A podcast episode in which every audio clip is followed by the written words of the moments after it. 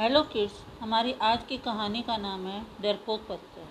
बहुत पहले समय की बात है, एक शिल्पकार मूर्ति बनाने के लिए जंगल में पत्थर ढूँढने गया वहाँ उसको एक बहुत ही अच्छा पत्थर मिल गया, जिसको देखकर वह बहुत खुश हुआ और कहा यह मूर्ति बनाने के लिए बहुत ही सही है। जब वह आ रहा था तो उसको एक और पत्थर मिला। उसने उस पत्थर को भी अपने साथ ले लिया। घर जाकर उसने पत्थर को उठाकर अपने औजारों से उस पर कारीगरी करनी शुरू की। औजारों की चोट जब पत्थर पर हुई तो वह पत्थर बोलने लगा कि मुझको छोड़ दो, इससे मुझे बहुत दर्द हो रहा है। अगर तुम मुझ पर चोट करोगे तो मैं बिखर कर अलग हो जाऊँगा। तुम किसी और पत्थर पर मूर्ति बना दो पत्थर की बात सुनकर शिल्पकार को दया आ गई। उसने पत्थर को छोड़ दिया और दूसरे पत्थर को लेकर मूर्ति बनाने लगा।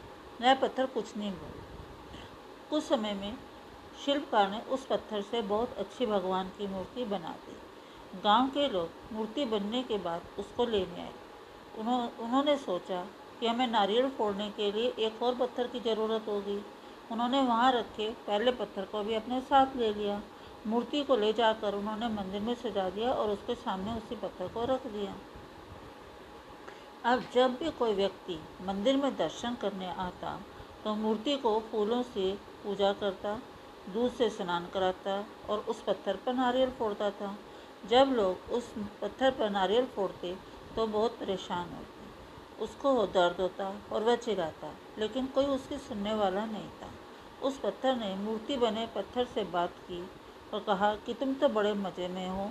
लोग तो तुम्हारी पूजा करते हैं, तुमको दूध से स्नान कराते हैं और लड्डुओं का प्रसाद चढ़ाते हैं। लेकिन मेरी किस्मत तो बहुत ही ख़राब है।